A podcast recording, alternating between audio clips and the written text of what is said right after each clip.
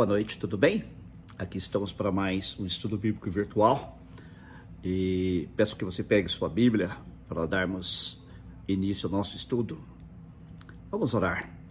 Pai, obrigado pela oportunidade de estudarmos tua palavra agora. Abre nossos corações para que possamos aprender mais ainda da tua palavra e daquilo que tu requeres de nós, para que possamos ter comunhão contigo de uma maneira mais estreita e também mais perfeita.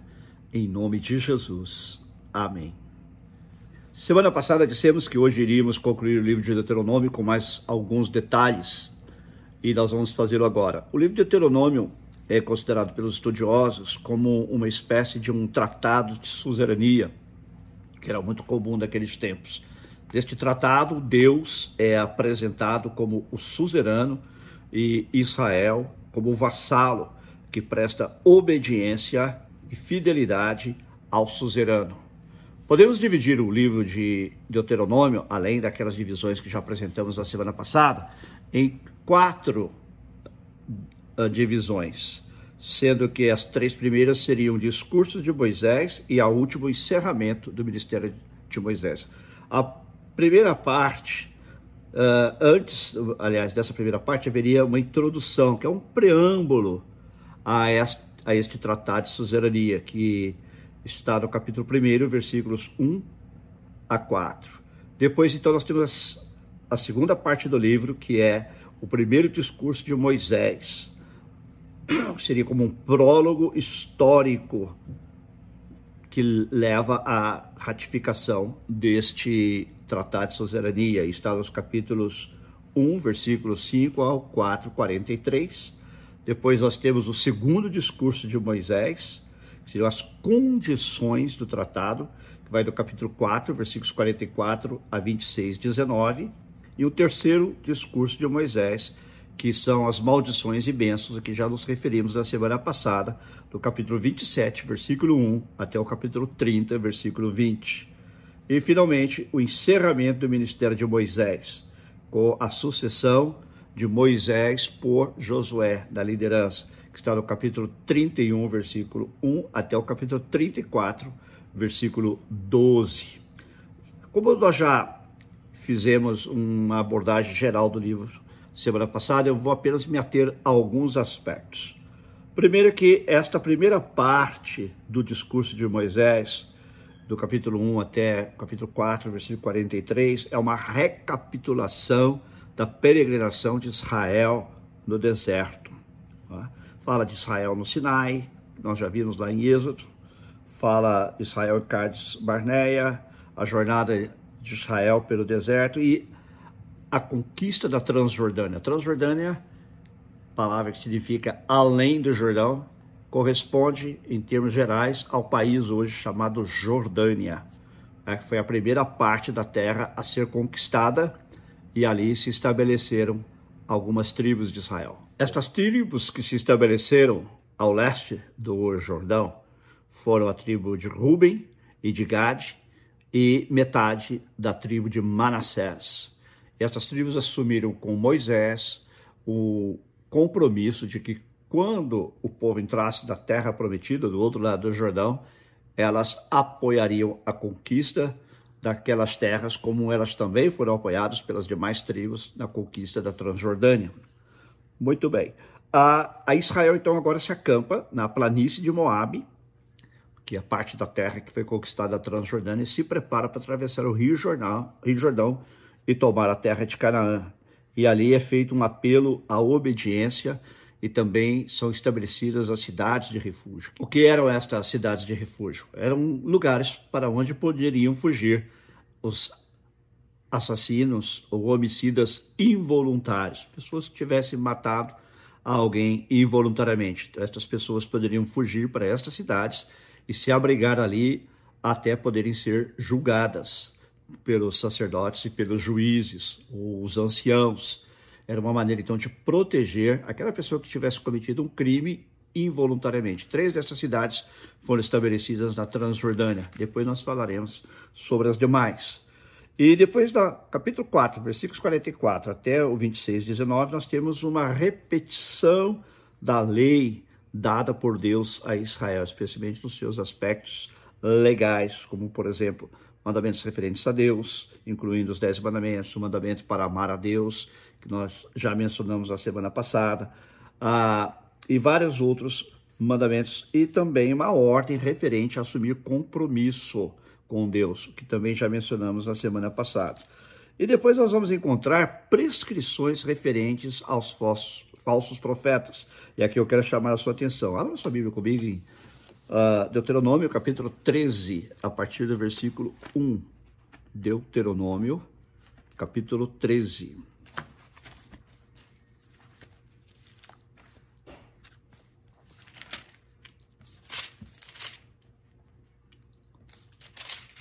Diz assim: Se aparecer entre vocês um profeta ou alguém que faz predições por meio de sonhos, e lhes anunciar um sinal miraculoso ou um prodígio, e se o sinal de que ele falou acontecer e ele disser: Vamos seguir outros deuses que vocês não conhecem, vamos adorá-los, não deem ouvidos às palavras daquele profeta ou sonhador. O Senhor, seu Deus, está pondo vocês à prova para ver se o amam de todo o coração e de toda a alma. Sigam somente o Senhor, o seu Deus, e temam a ele somente, cumpram os seus mandamentos e obedeçam-lhe. Sirvam-no e apeguem-se a ele. Veja bem, veja bem, o que Deus está dizendo aqui é o seguinte: se aparecer um profeta, um vaticinador, pessoas que faz previsão através de sonhos e anunciar um sinal miraculoso, e ainda que este sinal se realize, ou seja, ainda que esta profecia se cumpra, se esta pessoa chamar você para servir a outro Deus ou a outros deuses que não seja o Senhor Deus de Israel, você não deve segui-lo, porque é um falso profeta. Esta é uma das maneiras de nós reconhecermos um falso profeta. A sua profecia pode até se cumprir, mas se ele o leva para longe do único Deus verdadeiro, se ele o afasta do Deus verdadeiro, se ele proclama outros deuses ou outra doutrina que não é a que está na Bíblia, ele é um falso Deus. Ah, mas o sinal se cumpriu, a profecia se cumpriu. Não importa. Deus diz que ele é um falso profeta. E lá em Israel, se isso acontecesse, esse falso profeta deveria ser morto, é o que diz o versículo seguinte, que é o versículo 5. Por quê? Porque era uma maneira de evitar que o povo de Deus se contaminasse com falsos deuses, com idolatria, com falsa adoração e seguisse a falsos profetas que acabariam por afastá-los de Deus. E nós vamos ver que ao longo da história de Israel foi isso que aconteceu. Muitas vezes o povo se deixava levar por falsos profetas e acabavam se afastando de Deus, ou se deixavam também levar por deuses estranhos e se afastavam do Deus verdadeiro e vinha, vinham consequências por causa disso e ao final o povo se arrependia, pedia perdão a Deus e Deus levantava líderes para reaproximá-los dele. E, mas essa foi a, história que se repetiu ciclicamente em Israel por muitos séculos, infelizmente. Por isso é que Deus nos adverte aqui sobre o perigo de falsos profetas. Mas ele vai falar mais sobre isso, já já nós veremos. E continuando então, o Senhor também vai dar prescrições referentes à alimentação e também referentes aos dízimos, ao ano sabático. Que era o ano sabático? O ano sabático ele acontecia a cada sete anos, por isso é chamado de sabático. Era um ano de sábado, de descanso, em que a terra deveria descansar. E pessoas que porventura não tivessem como se sustentar ou tivesse uma dívida que não podiam pagar, elas muitas vezes se colocavam então em servidão a seus irmãos israelitas. Mas no sétimo ano, estas pessoas tinham que ser libertas. Era o ano do descanso e essas pessoas tinham que ser libertas. E todas as dívidas deveriam ser perdoadas. Vamos ler aqui para a gente ver que interessante. Não vamos ler todo o trecho, mas vamos ler em no Deuteronômio capítulo 15, alguns versículos. Deuteronômio capítulo 15, a partir do versículo 1. No final de cada sete anos, as dívidas deverão ser canceladas. Isso deverá ser feito da seguinte forma: todo credor cancelará o empréstimo que fez ao seu próximo. Nenhum israelita exigirá pagamento de seu próximo, de seu parente, porque foi proclamado o tempo do Senhor para o cancelamento das dívidas Vocês poderão exigir pagamento estrangeiro, mas terão que cancelar qualquer dívida de seus irmãos israelitas. Então, todas as dívidas tinham de ser perdoadas. E o Senhor continua falando sobre, sobre várias uh, disposições deste ano sabático, né? E ele diz que alguém, inclusive, se emprestasse dinheiro israelita e dissesse, ah, você está perto do ano sabático, então eu não vou emprestar tudo que ele precisa, vou emprestar só uma parte, estaria errado. Seria o um pecado, porque se esse israelita clamasse ao seu Deus, Deus julgaria aquele que foi uh, duro de coração de não emprestar. Deus fala, vocês foram servos, vocês foram escravos do Egito, lembre-se que vocês sofreram, não façam sofrer o seu irmão, porque se ele clamar a mim, eu virei com julgamento contra vocês. Então, uh, neste sétimo ano, tanto eram canceladas as dívidas, como também aqueles que porventura estivessem colocados como servos por não poderem pagar suas dívidas ou como uh, escravos, eles tinham de ser libertos, alforreados no sétimo ano. Agora, digamos que essa pessoa que se colocou junto com a sua família como servo de um outro israelita, porque ele não tinha como sobreviver, então ele aceitou se colocar sob julgo. No final dos sete anos, o seu senhor tem que dizer-lhe: você está livre para você seguir a sua vida. Mas digamos que ele quisesse ficar. Então aqui estão instruções, olha que interessante. Mas se o seu escravo lhe disser que não quer deixá-lo porque ama você e sua família e não tem falta de nada, então apanhe um furador, em algumas versões de sovela, apanhe um furador e fure a orelha dele contra a porta e se tornará seu escravo para o resto da vida. Faça o mesmo com a sua escrava. Ou seja, talvez a pessoa gostou do seu senhor e não quer mais ir embora, não quer ser alforriado, não quer ser livre. Então, neste caso, eles tinham de pegar uma sovela. Sovela é aquela, aquele instrumento, aquela peça que é usada para furar, fazer os furos no cinto, que nós usamos o cinturão, ah, ou também uh, nos sapatos né, para passar os cadarços. E então se colocava a orelha da pessoa contra a porta, a sovela se batia com o martelo e assim se furava a orelha. No Salmo 40, versículo 6, dependendo da versão que você usa, o salmista diz assim: Sacrifício e oferta não pediste, mas furaste as minhas orelhas.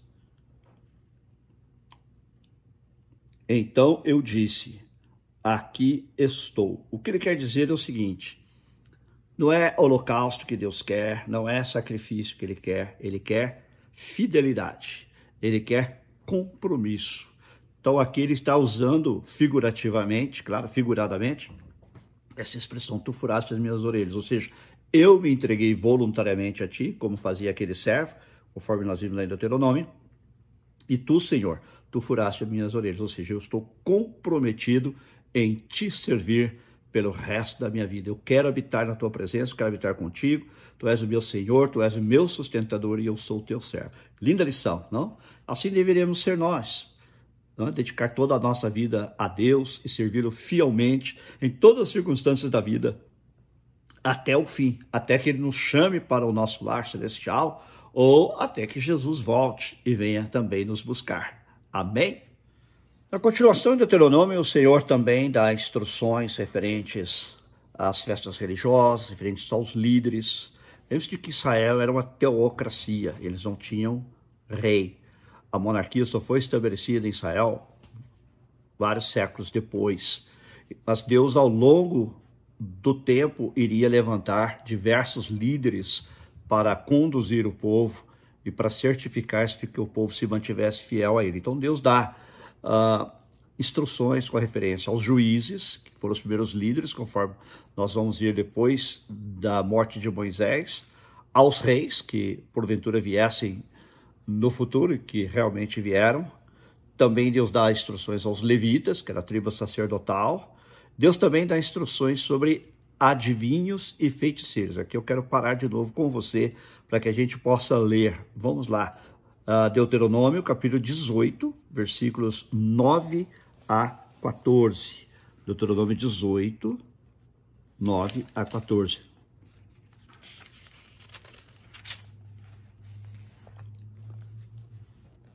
Vamos ler.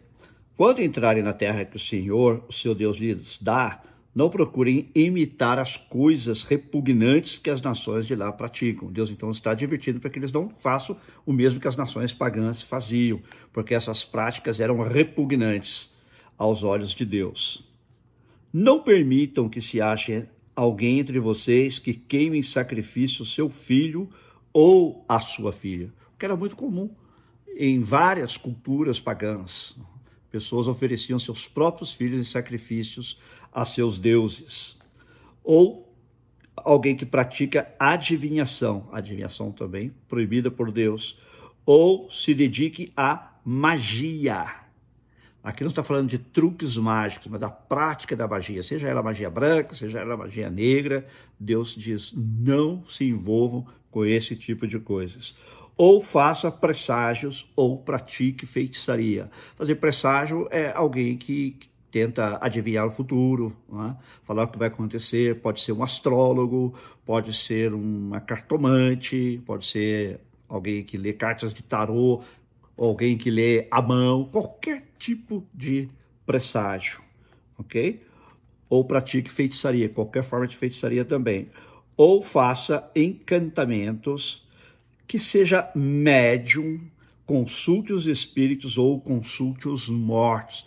Deus proíbe terminantemente a consulta aos espíritos e aos mortos.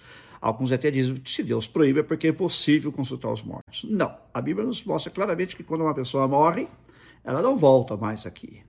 O que acontece é que demônios, espíritos malignos se apresentam como se fosse a pessoa para enganar os que estão vivos. Os que estão mortos estão mortos. Só na ressurreição é que eles vão recuperar os seus corpos e eles não têm contato conosco, segundo a Bíblia. Nós não vamos entrar nesses detalhes agora, podemos fazer em outra ocasião. Mas aqui Deus diz terminantemente que não se pode uh, buscar pessoas que sejam médios ou que consulte espíritos ou consulte os mortos.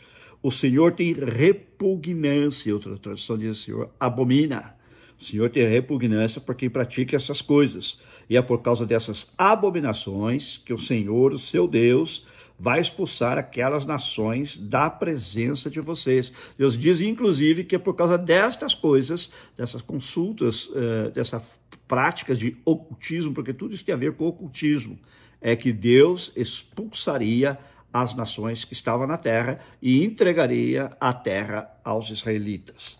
Continuando. Uh, permaneçam inculpáveis perante o Senhor, o seu Deus. Então, continuando aqui no 14: As nações que vocês vão expulsar dão ouvidos ao que aos que praticam magia de adivinhação, mas a vocês, o Senhor, o seu Deus, não permitiu tais práticas. Veja só, Deus proibiu terminantemente a realização de tais práticas. Ele diz que são abominação a ele. Nós, cristãos, não precisamos recorrer a nenhuma dessas práticas, porque nós temos a Bíblia, a palavra de Deus. Ela nos dá diretrizes claras, ela também nos dá princípios a respeito de como devemos viver. E o nosso futuro, nós sabemos que ele está nas mãos de Deus. Não precisa saber o futuro, não precisa saber o que vai acontecer. Parte do futuro já está revelado na Bíblia, tudo aquilo que eu realmente preciso saber está aqui já na Bíblia, e então eu não preciso me preocupar, porque meu futuro está nas mãos de Deus. Eu sei nas mãos de quem eu estou e sei que estou seguro nele. Amém? Continuando, Deus também dá instruções com relação a, ao Messias, Cristo, que viria, e também quanto a profetas. E aqui eu quero chamar sua atenção de novo. Deuteronômio capítulo 18, versículos 20 a 22. Ele diz assim: mas o profeta que ousar falar em meu nome alguma coisa que não lhe ordenei, ou que falar em nome de outros deuses, terá que ser morto. Deus já tinha dito isso lá antes. Se o profeta te levar para outros deuses, que não seja o Deus verdadeiro, ele deve ser morto e você não deve ouvi-lo. Mas, agora o versículo 21. Mas talvez vocês perguntem a si mesmos: como saberemos se uma mensagem não vem do Senhor? Se o que o profeta proclamar em nome do Senhor, agora ele não está proclamando em nome dos outros deuses, conforme a gente viu. Quando ele profetiza em nome de outros deuses, ainda que a profecia se cumpra, Deus diz: é falsa porque ele está tentando afastar você do Deus verdadeiro. Então, essa, ele é um falso profeta. ok? Mas com a relação àqueles que dizem estar profetizando em nome do Senhor, ele diz assim: povo vai perguntar: como saberemos se a mensagem não vem do Senhor? A resposta: se o que o profeta proclamar em nome do Senhor não acontecer nem se cumprir, essa mensagem não vem do Senhor. Aquele profeta falou com presunção. Não tenham medo dele. Nas nossas células virtuais, às terças-feiras, nós estamos tratando os dons espirituais e logo vamos tratar do dom de profecia. É o dom do Espírito Santo. Mas aqui mostra-nos claramente que quando um profeta diz que algo vai acontecer, quando ele vaticina que algo vai acontecer e não acontece, esta profecia não vem do Senhor. Isto é muito importante nos dias que estamos vivendo, quando vemos tanta gente na internet se dizendo profeta de Deus, ou profetiza, e proclamando tantas coisas ruins que vão acontecer neste mundo. Eu estava pensando, né? Teve um profeta profeta desses aí que disse que o ano passado iriam acontecer determinadas coisas no Brasil. Eu não vou entrar em detalhes, porque não quero expor a pessoa, mas aí essas coisas não aconteceram. Aí a pessoa começa a falar, uh, a apresentar uma série de explicações. O que eu vejo também é muita gente, quando vê o que está acontecendo, por exemplo, com a pandemia, diz assim: é, eu profetizei no passado que iria haver. Uh, muitas coisas ruins acontecendo, queria ver desastres naturais, queria ver doenças, queria ver calamidades, terremotos. Ora, que tipo de profecia é essa? Essa profecia não acrescenta nada, porque esse tipo de profecia já está na Bíblia. Nós já sabemos pela Bíblia que a coisa vai ficar cada vez pior no mundo natural e também no mundo moral e no mundo espiritual. É? Nós poderemos ter evolução, poderemos ter melhoras na parte da tecnologia, dos estilo de vida, a vida mais longa que se está alcançando através de melhores alimentos e progresso da ciência, mas a vida moral, a vida espiritual vai piorar. A Bíblia diz que as coisas irão de mal a pior. E essas calamidades também no mundo físico vão acontecer. A Bíblia diz que vai piorar cada dia mais. Então, esta pandemia certamente é um cumprimento das profecias bíblicas. Mas é engraçado que nenhum, nenhum desses profetas disse em 2020 vai ter uma pandemia. Vai ser algo catastrófico de abrangência mundial. Ninguém. Não vi um. Ouvi várias profecias, não houve um. Até muitos meus amigos me mandavam áudios e vídeos desses chamados profetas. E eu sempre retrucava. Vamos ver. Ah, fulano disse que tal mês vai acontecer tal coisa. Eu dizia, Talvez nós saberemos. Agora, o que eu vejo hoje é muitos profetas de fatos passados. Né? Depois que passa, ou quando está acontecendo, não, tá vendo? Eu profetizei. Não profetizou nada. Você falou uma coisa muito genérica, você só repetiu o que está na Bíblia. Então você não profetizou nada. Você não acrescentou nada. Ok? Essa não é a verdadeira profecia bíblica. A gente não vai entrar nesse assunto aqui, mas Uh, na terça-feira, uh, numa das próximas células, nós vamos falar sobre o dom de profecia. E a, a profecia bíblica é muito clara. Né? E, e, também outra coisa, quando se profetiza, se cumpre. Se não se cumprir, é de Deus. E ele diz: você não precisa ter medo desse profeta que diz. Que eu vejo às vezes pessoas dizendo: ah, eu profetizo, e se você não obedecer, se você não fizer o que eu estou dizendo. Primeiro, Deus não é um Deus de nos atemorizar. Ele não é um Deus que nos põe medo. É? Ele é um Deus que quer que nós o temamos, mas no sentido de reverência, que nós o amemos, sobretudo, conforme nós já temos visto. Então, quando a pessoa profetiza, e não se cumpre, esqueça, não foi da parte de Deus. Isso está muito claro aqui em Deuteronômio, capítulo 18, versículos 20 a 22. Ok? Vamos continuar. Uh, depois também Deus dá várias instruções referentes às relações humanas. Ele volta a falar das cidades de refúgio, lembra que algumas foram estabelecidas na Transjordânia, mas agora ele estabelece algumas também do lado oeste do Rio Jordão, do que hoje nós chamamos de Palestina, Canaã, onde está o Estado de Israel e onde está a autoridade palestina. E ele diz que ali também deveria haver cidades de refúgio. Não precisamos entrar nos detalhes porque já falamos deles antes. Deus também dá algumas instruções quanto a, aos marcos de propriedade. Ele também diz que quando houver um crime, não pode haver uma só testemunha, são necessárias duas ou mais testemunhas para que aquilo que se diz seja estabelecido. E nós vemos que hoje, inclusive, muitos países, ah, como o Brasil, Estados Unidos, países ocidentais em geral, seguem esse modelo bíblico, né? Ah, você não pode ser simplesmente acusado por alguém, tem que haver testemunhas. Por isso que nós dizemos que a nossa cultura é uma cultura judaico-cristã.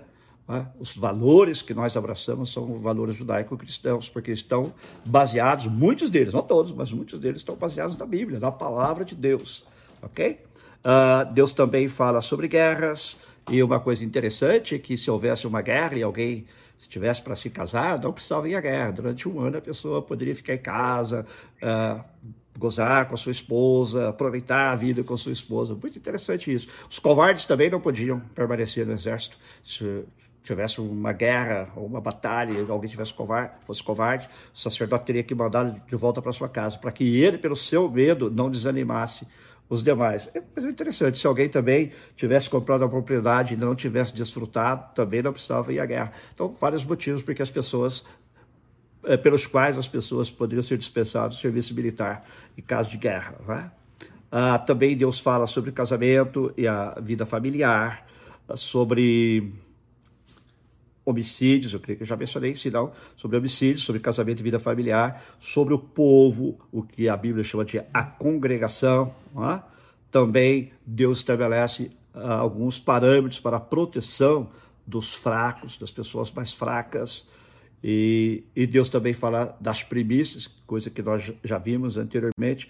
E depois dos capítulos 27, versículo 1 ao capítulo 30, versículo 20, Deus então faz a ratificação da aliança com Israel. Nós falamos que Deuteronômio é um tratado, uma aliança de suzerania, suzerano com seus vassalos. Deus então faz a ratificação dessa aliança, desse tratado, é chamada Aliança Palestina, porque o povo agora vai entrar na terra prometida que mais tarde veio se chamar de Palestina, ok? Então, algumas cerimônias preparatórias, a promessa de bênçãos, que nós já vimos no capítulo 28, semana passada, como também a promessa de maldições, caso eles não cumpram o, o, os acordos estabelecidos nessa aliança, ok? E, e também há prescrições específicas quanto à aliança palestina. E finalmente chega, chegamos à conclusão, que é o encerramento do ministério de Moisés e a sucessão de Moisés por Josué. Então, no capítulo 31, versículo 1 a 34, versículo 2, nós encontramos ah, Moisés se despedindo do povo, ao cântico de Moisés, o que poderia chamar de testamento de Moisés, e finalmente a morte do grande líder de Deus. Espero que você tenha sido abençoado por este estudo. Eu, como disse, sempre aprendo muito à medida que estudo ou reestudo muitos destes livros da Bíblia. Para mim tem sido uma benção. Espero que o mesmo para você. Gostaria de orar com você agora, que nós possamos fazer aquilo que Deus pediu ao seu povo que fizesse, sermos fiéis ao nosso compromisso com Deus. Pedimos a Deus que fure a nossa orelha e fale, Senhor, estou aqui, voluntariamente eu me entrego a Ti. Fura minha orelha, eu quero te servir de todo o meu coração. Quero te servir voluntariamente pelo resto da minha vida. Vamos orar? Senhor nosso Deus, obrigado por tudo que aprendemos neste livro, por todas as advertências também contra falsos profetas, contra também pessoas que praticam formas de magia, de feitiçaria, de mediunidade e tantas outras coisas que o Senhor condena. Que nós, ó oh Deus, possamos sempre olhar para Ti, o nosso Deus, e depender inteiramente de ti, confiar do que nos dizes na tua palavra. Esta sim é o nosso guia seguro para o nosso presente e também para o nosso futuro, como já foi também no passado. Muito obrigado, Senhor. Também queremos apresentar a ti como servos voluntários. Toma nesta noite, figuradamente, Senhor, a nossa orelha e fura com a sovela, Senhor. Queremos ser teus servos e te servir para sempre. Queremos te servir com alegria, porque em ti nós encontramos os mananciais da vida, em ti nós nos satisfazemos, em ti nós somos alimentados espiritualmente, em ti somos fortalecidos. Muito obrigado, Senhor. Em nome de Jesus. Amém. E a você que ainda não recebeu Jesus, eu gostaria de encorajar a recebê-lo neste momento. Se você deseja, faça comigo esta oração dizendo: Senhor Jesus, reconheço que sou pecador e que tu és o meu único Senhor e Salvador. Neste momento eu me entrego a ti, me perdoa os meus pecados, me purifica de todos eles e me recebe da tua família, do teu povo, do teu Israel, e ajuda-me a te servir fielmente todos os dias da minha vida. Em teu nome. Amém. Obrigado, que Deus abençoe sua vida. Lembrando que todas as terças-feiras aqui estamos com nossa célula virtual, sete e meia da noite, horário de Los Angeles, onze e meia, horário de Brasília. Mesma coisa na quinta-feira, nosso estudo bíblico virtual, mesmo horário. E também no domingo, neste domingo temos o nosso culto às cinco horas da tarde, horário daqui, nove horas da noite, horário de Brasília. Quero convidar você a estar conosco mais uma vez. E se você foi abençoado por este estudo, por favor, compartilhe com seus amigos, dê um share, seja no Facebook, seja no YouTube. Uh, dê sempre um share. Você poderá nos assistir, como eu já disse também, no Facebook da Bíblia e no YouTube da Bíblia, mas também agora temos os nossos podcasts, temos na Apple Podcasts, temos no, na Google Podcasts, temos no Spotify, temos em vários outros uh, podcasts e estamos também aguardando uma aprovação da Deezer. Uh, para que também, ou do Deezer, a palavra em inglês, nesse português, gente sabe se é, quando nós usamos português, se é, se é masculino ou feminino, porque em inglês muitas vezes a palavra é neutra. Então eu quero uh, pedir que você também nos assista lá, nos ouça lá, talvez quando você está fazendo alguma coisa na sua casa, ou quando você está dirigindo, você não pode assistir, então ouça os nossos podcasts. Deus abençoe ricamente a sua vida. Gostaria de orar por todos agora para encerrarmos. Pai, obrigado por todos quantos estão nos assistindo. Eu oro, Senhor, por todos aqueles que têm pedido as nossas orações. Eu oro mais uma vez nesta noite pelo pastor Ofírio e a Geusa, que estão com a Covid-19. Cura-os, Pai. Cura-os pelo teu poder e pelo teu amor. Cura também a, a, a Fátima, lá da Flórida, Senhor, que está internada. Oh Deus, leva-lhe a tua cura. Cura também o Senhor Paulo, Pai, que está com aquele problema de câncer da próstata. Tu és o nosso Deus, o Deus que nos cura. Cura, Senhor, os teus filhos, cura todos aqueles que estão enfermos, todos a... Recebi outros pedidos também, não lembro todos os nomes agora, mas te peço que cures a cada uma dessas vidas, Pai. Em nome de Jesus, pelo poder pelo poder do nome de Jesus e pelo poder do sangue de Jesus, te pedimos cura os enfermos. Também supra as necessidades a todos, Pai, que têm necessidades físicas, financeiras, de trabalho. Abra as portas, leva a tua bênção a cada lar, a cada família, a cada indivíduo. Em nome de Jesus. Amém. Muito obrigado por nos assistir mais uma vez. Deus abençoe grandemente a sua vida.